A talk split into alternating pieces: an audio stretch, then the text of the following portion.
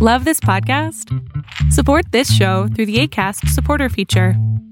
It's up to you how much you give, and there's no regular commitment. Just click the link in the show description to support now.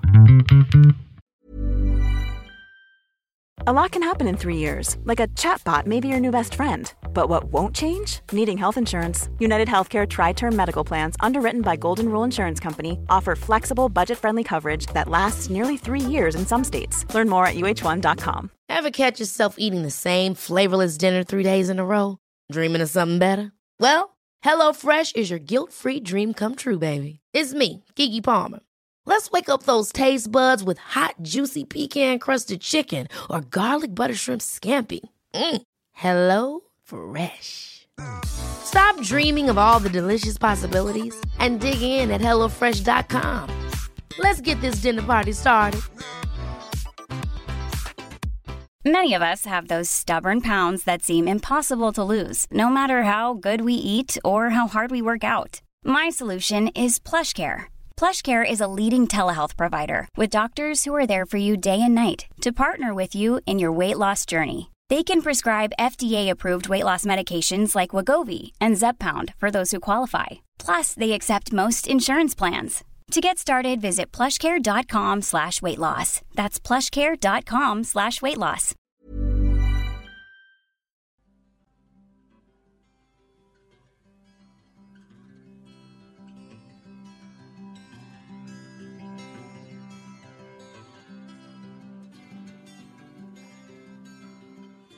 Welcome, everyone, to Beyond Surviving, the safe space for survivors of childhood sexual abuse to receive support, resources, and share their stories.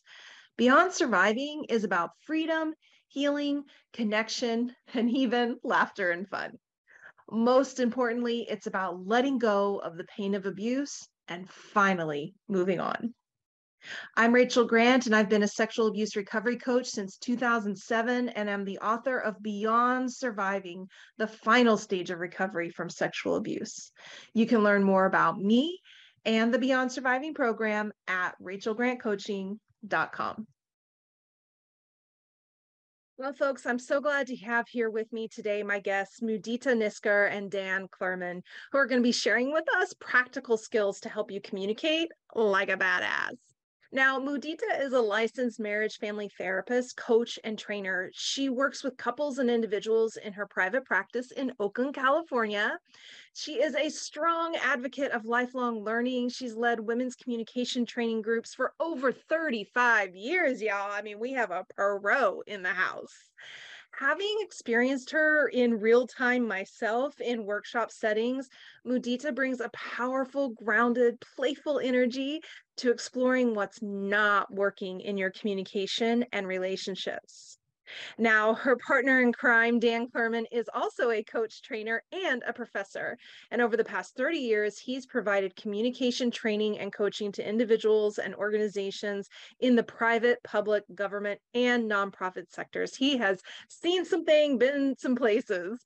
He is also on the faculty of the psychology department at the Golden Gate University in San Francisco. And it just happens that he was one of my professors. And in fact, I really attribute um, and credit him for helping me see coaching as a viable path for the work that I wanted to do. I was so glad to learn from him and Mudita, and I am so stoked to have him here and her here with me today. Mudita, Dan, thank you so much for being here. It's such a treat to have you with me today. Mm, nice to see you, Rachel. Thanks for it's having us. A minute, right? Thanks for having us here. yes. Yeah, I think I was trying to think like what year I came over to Oakland and did, gosh, but that must have been, I don't know, 2009, 2010, somewhere in that range, and um, had the joy of um, you know, being there in your workshop. And of course, Dan, you're one of my mentors and teachers and educators. And uh, I really have been chomping at the bit to have you all here and come to speak to the Beyond Surviving community because I just know there's such a wealth of knowledge that you have about communication and relationships. So, as we jump in today, I want to start with kind of a broad question, which is why do you think people think that they should just know how to communicate as opposed to it being something that we have to actually develop um, as a skill set? What What's your take on that?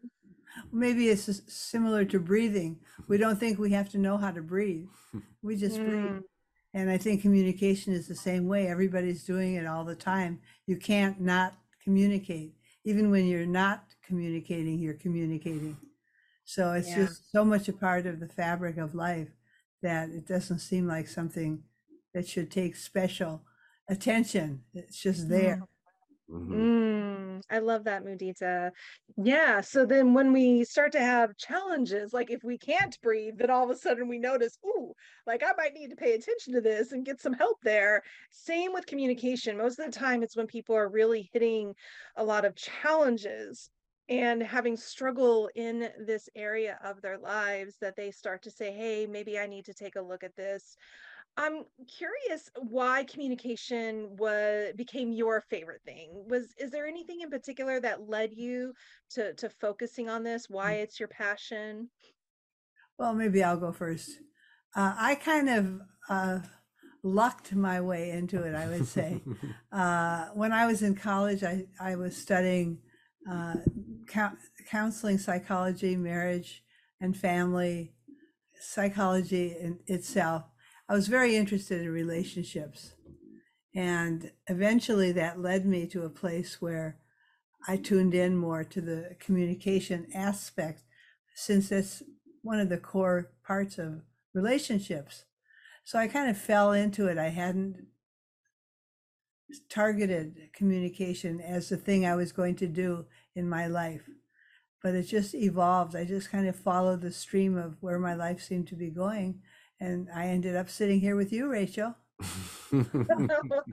right on. I can relate to that, how life just kind of takes you and then all of a sudden, bam, here you are. This is That's what right. you're doing. That's right. And I, I came that. I came towards it more from anthropology. I initially had thought I was actually going to be an anthropologist and um, was very interested in cross cultural communication and language in particular. Um, so I was interested in that. And then on a practical level, uh, had opportunities to get involved with studying communication. And it also seemed to help a lot in terms of relationships where I didn't have such great conditioning around communication growing up so it helped me to to really see the benefits of communicating um, better with people and that started to reinforce mm. studying it more Oh, wow. I didn't know that about, yeah, kind of your origins there, Dan. That's really cool. Or for uh, for that matter, for you, Mudita. So you come into this world of saying we're going to find out how to improve interpersonal and interpersonal communication. And I think there's that's just right there, such a fascinating thought to me that we often think of as communication as just something that's always happening between ourselves and something external and someone else. But you all also teach about intrapersonal communication, um, which we might also, I think, label as self talk. Um, let's dig into that a little bit. When do you think there's one before the other? Do we have to develop really strong intrapersonal skills and understand how we're speaking to ourselves and how we're communicating with the self as a foundation to interpersonal, or can they happen side by side? Is is there any order of operations here? Hmm. I, I think that people, different people have different perspectives on it for sure. Okay. And yeah. I guess part of my view, and I think maybe Mudita's, is that we are swimming in a social world that teaches us a lot about how to use language and how to communicate with each other. That is, people are constantly modeling um, different ways to communicate. And that's where the cultural side comes in. In different cultures, there are very different ways to communicate, it's quite varied. So, um, that reinforces the way in which we communicate with ourselves you know, if you're communicating in a different language, that's going to provide a whole different way of perceiving the world because there are certain words that are in other languages that aren't in our own. Mm-hmm. So I think it's really a, a, a, mutually reinforced situation. The the society we live in shapes the way we talk to ourselves. And the way we talk to ourselves shapes the way we will communicate with others. And we just go back and forth. It's sort of a one system, really. It's like a Gotcha. chicken and the egg. Alpha Omega problem. Mhm. Exactly. Where do we start on the circle? Yeah, it's all Exactly. connected. Exactly. Oh, wow. That makes me think an awful lot about how systems of communication and models of communication are so important. And I think what's really true for a lot of my community is that they've grown up in homes where communication skills were limited or not present at all. Um, and or they might sit on the extremes of communication. So, you know, a lot maybe a lot of silencing or minimizing, kind of masking communication or explosive volatile communication. And so when you think a little bit about that piece of the puzzle of like direct models, yeah. Um what do you see as being some of the biggest influences when we grow up in households where you know communication is stifled or limited um, or abusive Right. I'm just going to back up and just just to respond to the idea of like so many people growing up in households that didn't really model the kind of skillful communication that people would like to have more of. yeah And that the good news is that communication is a learned skill after all. And having the belief that you're either born a good communicator or not is a very limiting belief. So once people acknowledge, can acknowledge that it's something they can learn and that it would in fact really be useful to learn some skills in that domain of communication, that is a life changer. If you don't know that you don't know, hmm yeah, you can't learn other options. So in terms of people who may have grown up in abusive or you know really unskillful uh, homes, communication wise, seeing that there is a way to learn skills can be very liberating. Just to even start with that. Mhm. And then the mo- the idea that. of models of communication um, you know in in our map there's some basic principles about communication which i think you're familiar with for example just the idea of of um, people going on and on and talking a lot for example and not for the other person not having a chance to come in and participate in the conversation you know we call that flooding rather than chunking Mhm. messages Too much talking, not enough listening. so in situations Yeah. where somebody doesn't isn't able to develop their own sense of a voice in a way with um, you know their primary uh, people in their life their parents or in the family uh, that's a skill that needs to be learned how to create more of a dynamic balance in conversation so that there's this, this reciprocity in the conversation Wow, I love that.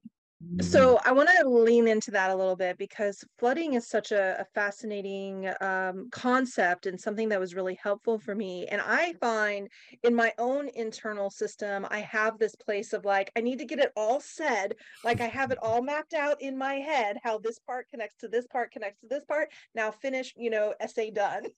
Mm-hmm. as I'm going through those stages of communication, when a partner interjects at a moment, it can really derail me. And I, I, and and it's almost like, no, no, no, you have to wait until I get all the way to the finish here, and then we can have this dialogue. And I still fall into that pattern, even though I know about the the mm-hmm. flooding, you know, system and how un, unhelpful that can be. Can you talk with us a little bit about when we're in? I- think I'll add another layer to that, which is I think a lot of times survivors of trauma have gone through a lot of silencing and a lot of space in which their voice wasn't allowed. Mhm. Uh, and when they finally start to get um, some confidence or start to get into a space where I'm going to speak my truth, I'm going to tell you what I need, there's almost this place of, yeah, it's like overextension. Like I have to say it all, all the time, every last bit of it. Uh, and then any interruption is almost interpreted as like a, a stifling or a silencing. Mhm. So, what are some ways that even if we have like our 15 bullet points, try to get through with a partner, how do we create more of that mutuality as you're talking about the ebb and flow without losing the thread or feeling that sense of shutting down, being silenced. What do you think about that? Well, it's I'll take a little bit of it, then I mm-hmm. want Dan to mm-hmm. respond. Okay. Um, being able to say what you just said and notice that you have a tendency at times to flood, to say more than the other person can take in. Mm-hmm. You begin to see how, even though you can't stop it every time, you can start to make a little more room for the other person in how you're thinking about a conversation. It's not a monologue, it's a conversation. If it's a monologue, it's totally appropriate. Just take it and flood as much as you want because you've got, you know, you, you're in the spotlight. But if it's a conversation, the spotlight goes back and forth between you. So learning not to take it personally when the other person wants to participate, Mm-hmm. but to see Mhm. that it's actually a good thing this person wants to participate with you, to reframe it and think about it differently can be very helpful because it is it is frustrating sometimes when you feel like you're not going to get to say what you need to say. Um, recognizing that you don't have to say it all at one time is really Mhm. helpful. Thank you, Mudita. Hmm. I would um, exactly so, and I would say, you know, I I kind of grew up in and and a lot of flooding communication was my model, so I picked up on that and did that myself. I think it, the one of the important elements to pick up on what Mudita's saying is that it, going on longer it's harder for the other person to actually stay involved in the conversation. So if your intention is to be understood and to influence, it's going to be Mhm. really important to see how you're affecting the other person throughout the what you're saying. And and if you just keep going on, you might miss vital responses that the other person has that will shape where you're going to go next. And Wow. the improvisational dance of the conversation is so rich when you have that back and forth quality, much more than just a monologue, as Mudita was saying. Mm, now, mm. like right now, we're the speakers and you're the interviewer, right? But you're, as Dan was talking, you were signaling that you were interested, you were listening, you were nodding Right. your head, you were making little sounds to, of acknowledgement. You you were letting him know that you were participating with him. If you're talking to someone and they're not making any of those signals, and in fact they're starting to snore, Oh, wow. you know you're speaking longer. gone than on you too need to, long.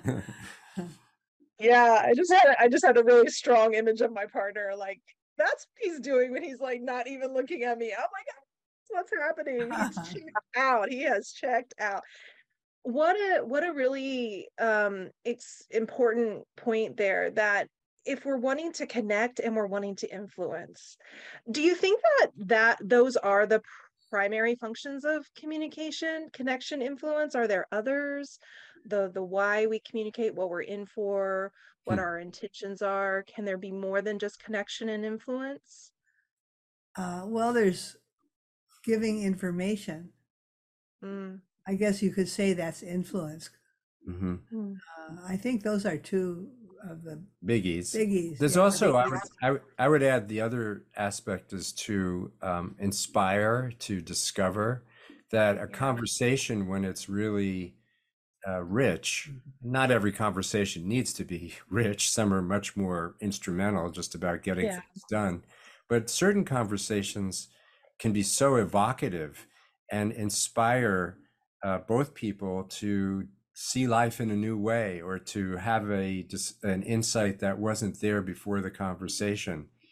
Uh, so in a way, you know, there's a lot of metaphors you can apply, but in a way, a conversation's like a journey or an adventure too. Yeah, yeah, I love that.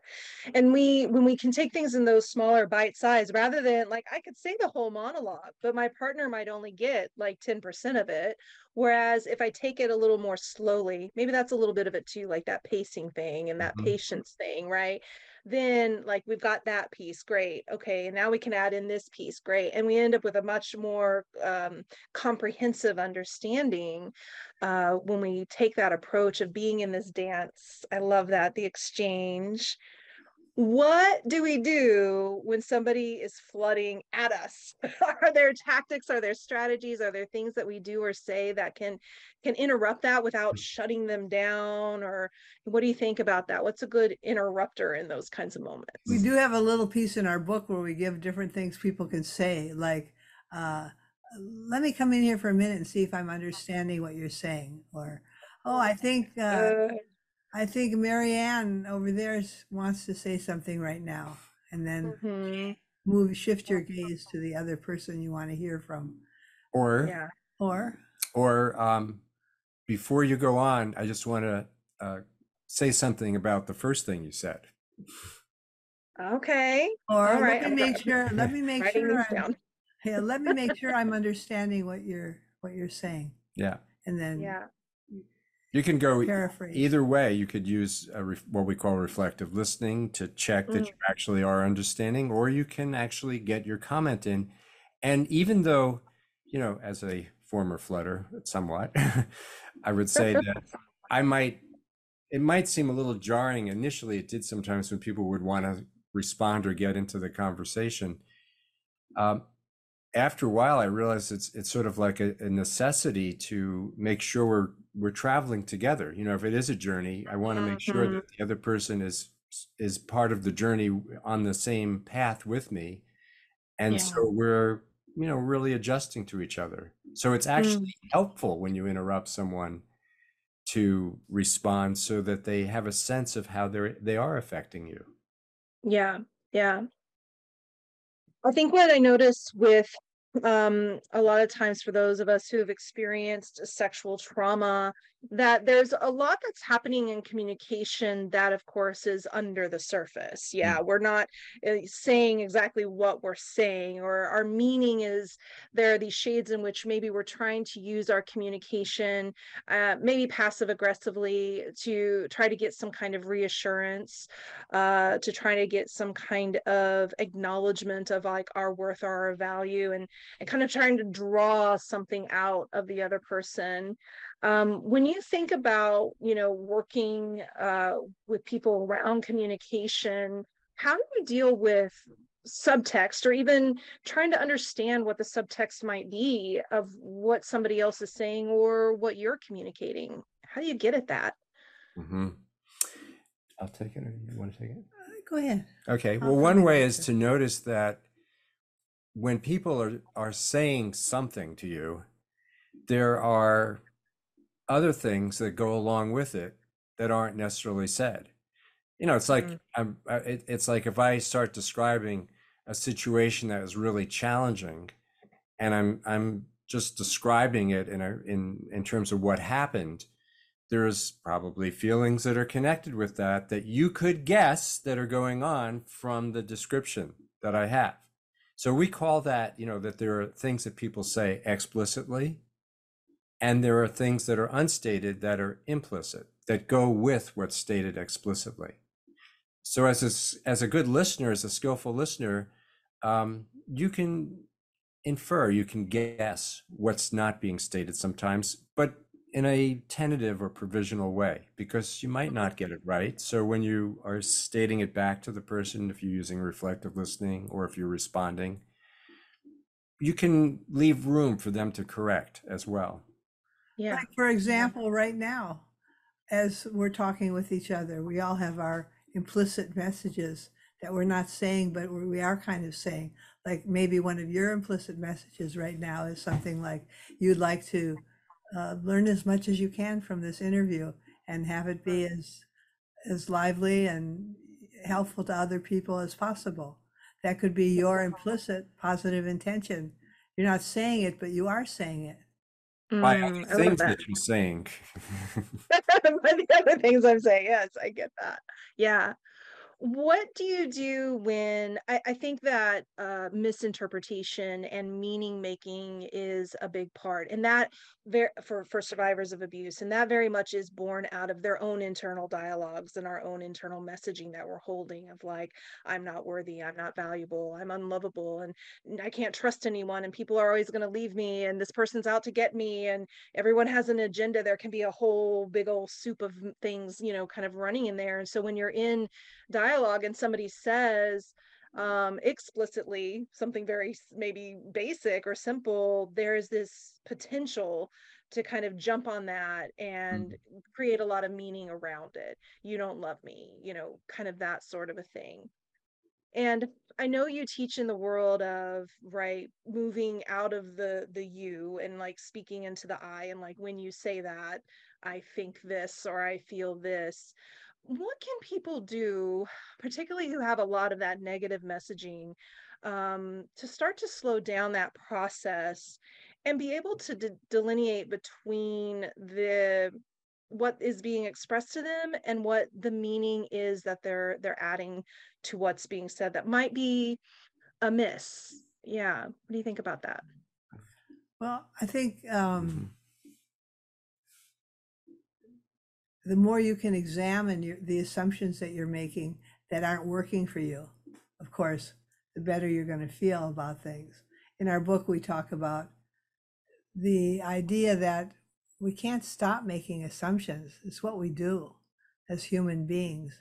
Some people think making assumptions is bad or wrong. We say no, you know, we're, we're we are going to make assumptions if we can see what our assumptions are or get in touch with them or, or understand that they're going on, then with some practice, we can evaluate them. We can use perhaps even critical thinking skills to evaluate the accuracy of our assumptions. Mm-hmm. And so mm. that we don't assume just because we think something, it must be true. That's a really can be a debilitating assumption. Yeah. I think that what a lot of my clients bring to the table in this arena are those arguments or those conversations that go something like, um, you know, you said this and that means that you don't love me. And the other person started, no, that's not what I mean. That's not, yes, it is. You said that. That's what it is. And you just get very locked in to this, like, and now we're going to find all the reasons why I'm right. And I'm going to find all the reasons why I'm right. Or you're, you know, you're wrong. I'm right when you start to get into that kind of um, it's almost like a roadblock to communication right? Or like that kind of shutdown or maybe it's a power dynamic yeah. I don't know what what would you call that? And and what do you do? How do you help yourself and a partner you know get out of that kind of moment of who's right who's wrong? So yeah so one way to do that initially and and this is uh, just a small change and i think it's one that's significant is just to insert in there that it's an assumption I'm making. If you start mm. to say, when you said this, I assumed you were, mm. and just put the I assumed um, or I believed, or just to show it's not a fact, it's an opinion you're having. And one of the ways people drive each other crazy is they treat, they make statements of um, that are actually opinions as if they were a fact. Yeah. And then they get yeah. into arguing about the the quote facts that aren't even the facts, they're actually opinions that are in the language of facts. And that's yes. very you know, that's as you can see socially, that's one of the things we're all we're struggling with as a society is is treating opinions as if they're facts. Right, right. Oh so, my gosh. What do you think about the person who's listening to the the person who's making those opinions sound like facts. The person who's trying to say, no, that's not what I meant. And the other person. Well, then that when someone is saying that's not what I meant, then it's important to shift over and find out, well, what is it that they did mean? Mm-hmm. Rather than assuming yeah. that you know what they meant 100% that your uh, uh, interpretation your assumption about it is is completely accurate right. create a little space in there to find out okay then what is it you did mean you know my assumption is that's what you meant. But that could be yeah. inaccurate. Right. Woo, passing this along to a couple people I know. so, I, think I mean, it's such a tough one because that that invitation to reframe, I think, is hard for people. Like once they've decided, um, you know, I heard you say this, and that's what that meant. Then to hold, be able to hold space and almost like give someone a redo, right? That's not quite what I meant. Here's what I'm trying to say um in my experience sometimes it gets so locked down but but you said this these yeah. are the words you said and trying to create room for you know a rewrite a redo a, let let's see if you can here's what I'm, my meaning really is. And do you find that that's a, a defense mechanism in communication when somebody gets really locked in? Is that a particular type of communication? What do you think well, about I that? think the desire to be right is so Yeah. powerful, and we all feel it. I mean, I know uh, that it rarely leads to satisfaction, and yet I I feel the desire to be right. I'd much Hmm. rather be right than wrong. Uh, fair yeah, so I think it, in a way, that seems like part of the core of that is the desire to be right. And I think that has something to do with how we think about or what we think about mistakes that we make. That when we think that we're wrong when we make a mistake and the other person is right, then we're going to have more trouble accepting the fact that it, maybe what we're saying or thinking is not accurate. If we can Mhm. see that if we if we're now waking up to what is accurate and we can learn from that well that's going to go a lot further in terms of our our own happiness and development than yeah. in trying to figure out how we can be right and the other person wrong Mhm. but it's Yeah. inevitable it's inevitable we all struggle with that or drop into that pattern but yeah drop into that and so i think self-compassion goes a long way also Mhm. Yeah. I know that in your book you share um, lots of different perspectives and strategies and skills for communication. Um, and I wonder if we could lean into maybe some of your, what I would say is like the the no matter what skills. Like if you don't have any communication skills at all, but what you absolutely must have would be like what would where would you go with that? Okay, well, there's there's several key key skills. A really basic one, which is often overlooked, and it's fine to overlook it in conversations where there's not a lot at stake and you're just having fun, but where there's there's more of a consequent consequential quality or a significance to the conversation, like some of the ones we've been talking about. Mm. It's important to decide whether you're going to talk or you're going to listen. That's a really really Yeah. basic thing that we take for granted because they do different things in a conversation. Talking puts in more information, is trying to influence. Um, listening is eliciting information from the other person, um, trying to understand. maybe add something. One of the reasons we really like to focus on talking uh, or listening, which are you going to do or which are you doing, is that it doesn't take anything fancy. You don't have to learn new language. Right. You don't even have to go be very nuanced in how you're tracking what's going on if you're new to it.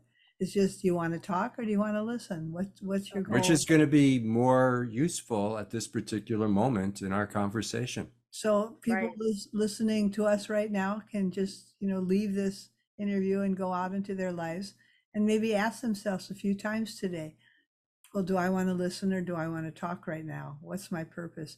And this is, like Dan said, for important conversations, really important. If it if you're just shooting the breeze, nothing special, talking about things that aren't important, you don't have to pay attention. You don't have to be conscious, so to speak. Right. Yeah. As attuned or leaned in in those Exactly, moments. Beautiful. So talking and listening, or maybe noticing if things are going sideways when you're talking, maybe switch. That comes to mind to me. Like maybe I'm doing too much of the talking in this moment. yeah. I'm listening and see how that goes for me here. Well, that's the second Great. principle is is creating some sort of balance, you know, some sort of dynamic uh, sense, of, uh, uh, kind of reciprocity of going back and forth. I mean, Yeah. sometimes one person does have a lot more to say, and the other person's going to listen more. Generally, though, you know, just asking yourself, how's the balance in the conversation between talking and listening? Yeah, love that. And then the other one we covered already is pretty key is flooding versus chunking. You know, flooding is talking in pages uninterruptedly, and chunking is throwing in a pause and noticing how what you've said is affecting the other person, Mm, both mm. verbally, uh, they, and they're signaling you either verbally or and or non-verbally. Right. It seems so obvious when I hear you say it, Dan, but notice how what you've said mm-hmm. is impacting the other person. I think what I notice sometimes in my own communication and when I'm working with clients around communication is that they're not looking for impact, they're looking for agreement. Yeah. Yeah.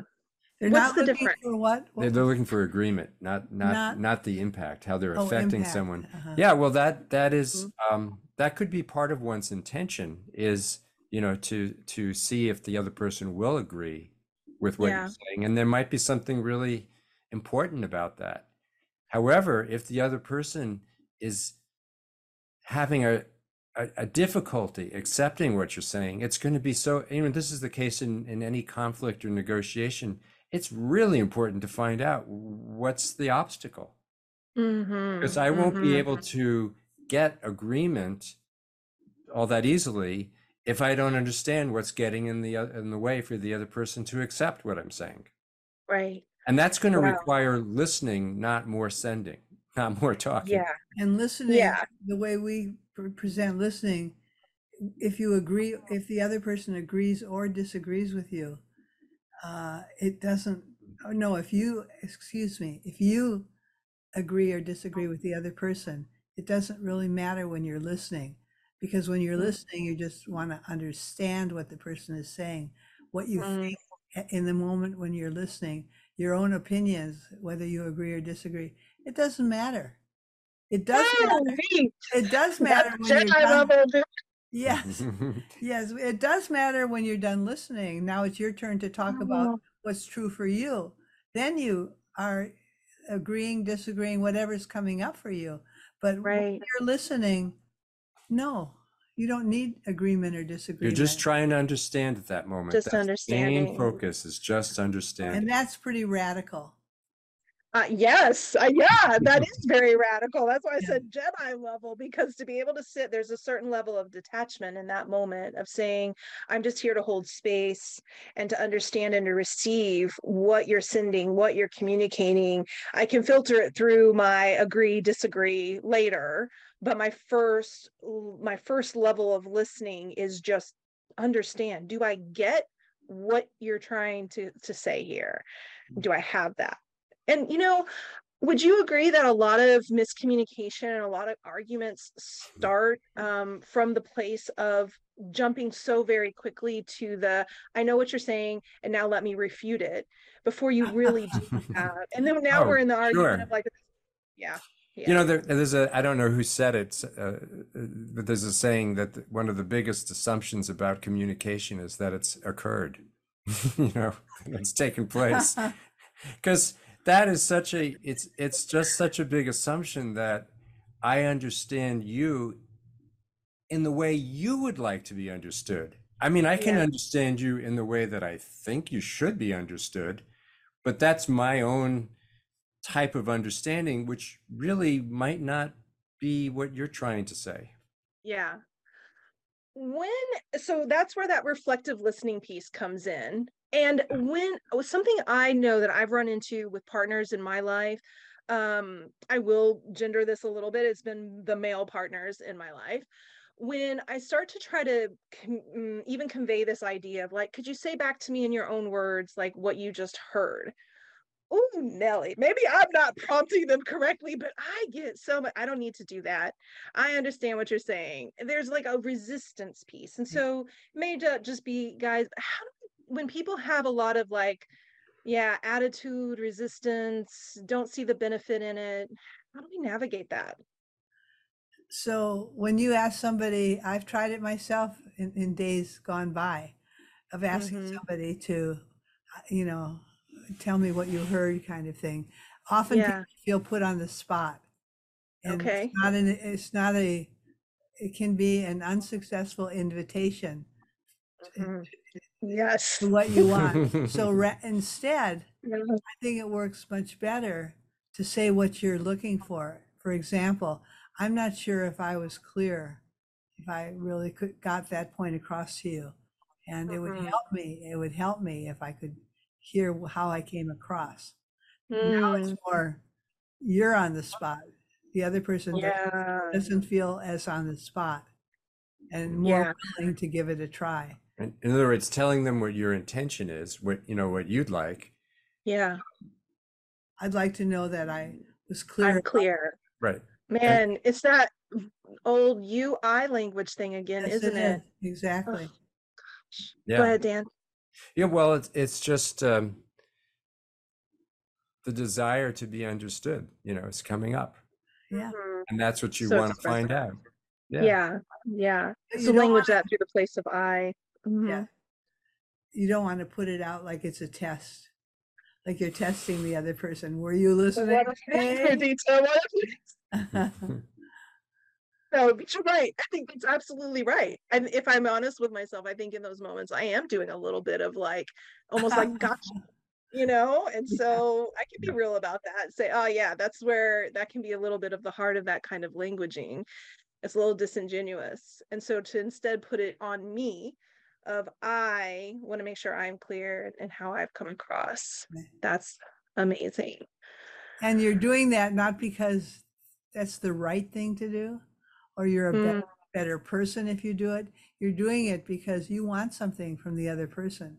You and you want to influence that person in a certain way to hear you in a certain way. And if you want to influence the other person, then don't put them on trial. Don't make them wrong. Sounds right. Yeah, They're that sounds right. You want to have a Yeah, kind of you're not- invitation for them. Yeah, that's So- a serious roadblock to communication. Yeah, for Right, yeah. sure. So you're more likely to get what you want if you if you do talk about what it is you do want. Yeah, thank you. So, a lot that goes on for people who've experienced sexual abuse is, um, you know, they've obviously uh, been traumatized. They've been in, with people and in environments that weren't safe. Their nervous system has been taught a whole lot of information about not safe. And there's this place in which, um, you know, you talk about how communication skills play a part in a sense of safe. Could you flesh that out a little bit for us? What does that mean? How does that actually, um, how do those two things connect, safety and communication? Mhm. Well, one thing is related to what we just talked about, which is as you focus on your communication and you start to notice what's going on in your communication with other people, one element you can focus on is what we call the positive intention, what it is you would like. And Mhm. people often state that in the negative. They talk about what they don't want. But that Sure. doesn't move things ahead. What what tends to move things ahead is knowing and stating what you would like in an invitational way if possible. Hmm. So having clarity about that I think helps people discover first of all, you know, what would be helpful for them in the moment, but also helps them locate uh, what their priorities are you know Mm. what it is that they're trying to create with another person an environment of some sort a sense of safety a sense of trust that Yeah. starts to be revealed as you become sensitive to your positive intentions Mm, I see. Love that. Beautiful.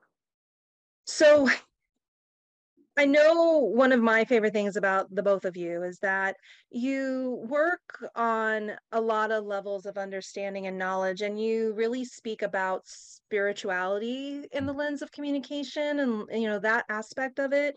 How is communication spiritual? Hmm. You should take that. okay I need to. um, I'll take one. I'll say a tiny little bit. you okay Yeah, and then you take go the ahead rest. go ahead I'll just throw in. I think for me, uh, the communication is spiritual, in the sense that it fosters compassion, Mm, and compassion is part of compassion is recognizing that we're all suffering on some level, and to open our hearts to that, and with kindness to ourselves and others. Uh, and so talking and listening and using these skills when you when you do use them i think it can really open the show the way towards more compassion Mhm. so that's my answer i don't know what dan's answer is gonna be, Okay. that's pretty good i'd go with that Uh, I mean, one of the ways to for me that the compassion element becomes uh, more available is Mm. that in communication, there's so much um, so much emphasis you could have on just understanding, mutual understanding, and that's kind of a, a beginning element. Is that the more I understand myself and someone else in conversations, uh, the more I'm touched by the other person's experiences. You know, the more I'm affected, the more I have some sense of empathy, and that's um, that's a strong element of communication because it's not only the sense of Yeah. being touched by their experience, it's the sense of of recognizing how interdependent we all are with each other. You know, we're mutually affecting each other in so many ways constantly throughout the day. And I think communication is sort of like the ocean in which we swim that is conveying Mm. that. So, so um, to focus on communication often um, heightens that sense of of noticing the interdependence. I love that so much. I'm really inspired by that. I think it's such a beautiful way in which to even think about a, first intention of understanding and empathy, and maybe all the other stuff follows on from that influence and figuring things out and, you know, all uh, those pieces. But if we can start from the place of let me just understand you and your your experience in this moment um, without it going and filtering through the lens of my ego and what that means about me and blah blah blah like all that stuff i can just we'll be able to see each other more clearly i have mm-hmm. one more question for you all before we start to wrap up. So you've just had a shitty shitty shitty shitty communication moment. Everything you're meant to do and that you know will be helpful. Nope didn't didn't follow any of the rules didn't use any of the vi- advice. You there's been a rupture in the relationship. There's been hurtful words. There's a breakdown in communication. What's your favorite way for couples to come back or people who are in partnership or friendships whatever the context for people to come back and repair I would say it starts with take a moment and breathe. I think just taking a moment and breathing yeah and being able to look at where you where you where you are in that moment mm-hmm. what your Mhm. positive intention is for the moment Mm-hmm. and start finding your way back as you center yourself if you can't regu- regulate your emotions it, you probably have to wait a little while right Right. Yeah. I would. So I would can agree look- with that. Oh, go ahead. Sorry. Okay. Well, I just wanted to reflect that what I heard in that Mudita was that that that breakdowns in communication are often tied to a moment of dysregulation, to a moment of activation. And so you've stopped listening, you're not grounded, you're not present. And in order to be able to come back into a repair conversation, you're going to have to do a bit of that kind of get some perspective, get yourself kind of grounded and notice where the activation was. Did I, did I hear that right? Yeah. excellent hmm And and to recognize, I think just part of that is to recognize um, if you're pretty dysregulated that this isn't going to be all that productive uh, time to keep talking, and you, know, you might just, Mhm. you might just compound things by saying a lot of things that you'll later have to clean up because you're Yeah. saying them from a place of being pretty off balance. so Yeah. taking a break taking Yeah. a break and saying what when you'd like to come back and finish Yes. not just i can't talk to you i can't talk right now and slam the door no. Mhm. I think Right, I yeah. think, I think I can get myself together in about two hours or or Mhm. minutes or whatever you need. Yeah, I have to use that one a lot. That's a good Taking pauses for me is very important. Taking pauses and really helping my partners to understand like this is not an I I don't love you moment. It's an I just need to take a space Yeah. to get Yeah. myself get on straight before I can come back. I, I lied. I have one other question. So, so when what I have found in, in my experience, uh, and that I hear a lot of my clients struggle with, is when there's been an argument that when we come back together it's almost like this rehashing of the argument. Well you said this and then i said this. No i didn't say that. I said this or i meant that. It's like a it's like a, a replay yeah? And i would love your perspective about how beneficial that is. Is it helpful to try to do a blow by blow of like this was said then this was said i was responding to that? Or is there a way to like wash the slate clean and we just try to begin again? Um yeah i'm, I'm so curious about your perspective about the benefit of that or if there isn't any benefit. Well i mean if you if you are repeating the same thing you just did that could be you know the same thing. Yeah. i think it i think it's really helpful to get a sense we keep coming back to this in this conversation of what your positive intention is. What is it you'd like to to understand, or what is it you'd like to have understood, and what is it you'd like to accomplish in the conversation, and to have clarity about that coming into the conversation, and even to state it initially, so that okay. you can use it as a um, a pole star to give you guidance throughout the conversation. Well, is, is, the direction we're going now related to this positive intention I had in the beginning? No, not really. This is going in a different direction. Okay, then how do I get back towards what I wanted to to accomplish in this conversation? Having clarity about that, I think, is so key for both people. Yeah, sets a north star. I love that. And, and also, the other thing is to be particularly mindful about talking and listening and you know when to talk and when to listen because if mm-hmm. nobody is actually listening in the conversation then it's hard to have a conversation hard indeed dan very hard. Well, I have extremely enjoyed talking and listening with you all today. I adore you both so very much. I hold you in very high esteem.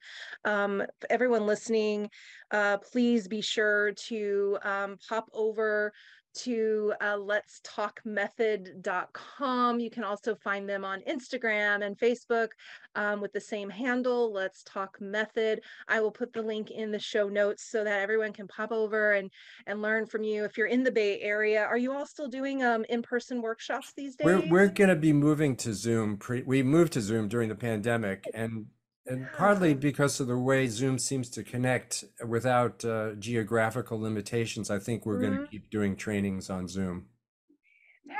Okay, worldwide beyond survivors, you all can hook up with Dana Mudita from wherever you are, your own living room. So um, get on their mailing list, follow them, and um, any just final words that you'd like to to send out to our listeners today.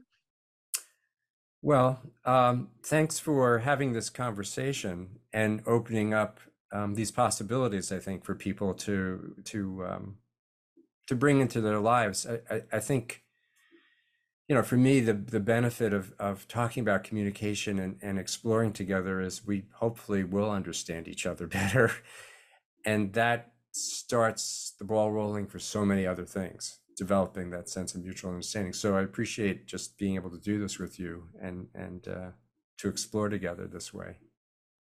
Awesome. Me too. And thanks for changing my life, Mudita. Thanks for changing my life. Oh, go ahead, Mudita. Give no, no, that's good. I'm I'm happy to sit here You're with you. And... well, truly, uh, you know, I really I just want to reiterate, Dan, being in those courses with you and sitting in conversation about coaching as an approach, like I really um, have you to credit for me being mm. able to work in the capacity that I work with, you know, people who've experienced sexual abuse. Thank you for your mentorship and your guidance. Mudita, your spunkiness, your playfulness, your joy is infectious. I'm always um, just inspired by what you have to share and how you show up in the world. And I look forward to staying in touch and reading your book more fully. and uh, And I hope you all have just the rest of your day, blessed day. And thank you again. Mwah. Much love to you both. Thank you. Thanks, Rachel. Thank you. And thank you, everybody, for tuning in and joining us today. Um, as always, you can pop over to rachelgrantcoaching.com to learn more about sexual abuse recovery coaching and explore the resources on the site. Be sure to subscribe the podcast and then come back next time because we have so much more to share. And until then, take good care of you.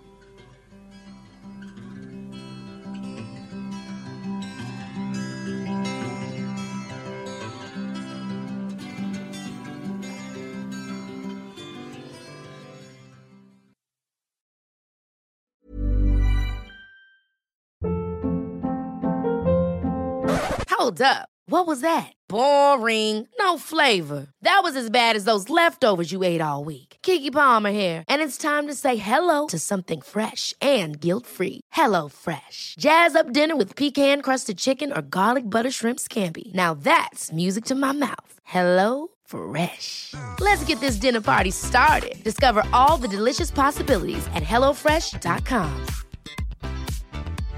How would you like to look five years younger? In a clinical study, people that had volume added with Juvederm Voluma XC in the cheeks perceived themselves as looking five years younger at six months after treatment. Look younger, feel like you. Add volume for lift and contour in the cheeks with Juvederm Voluma XC. Reverse signs of aging by adding volume to smooth laugh lines with Juvederm Vollure XC. For important safety information and to find a licensed specialist, visit juvederm.com. That's J U V E D E R M.com. Not for people with severe allergic reactions, allergies to lidocaine, or the proteins used in Juvederm. Common side effects include injection site redness, swelling, pain, tenderness, firmness, lumps, bumps, bruising, discoloration, or itching. There's a risk of unintentional injection into a blood vessel, which can cause vision abnormalities, blindness, stroke, temporary scabs, or scarring. Talk to a licensed specialist to find out if it's right for you.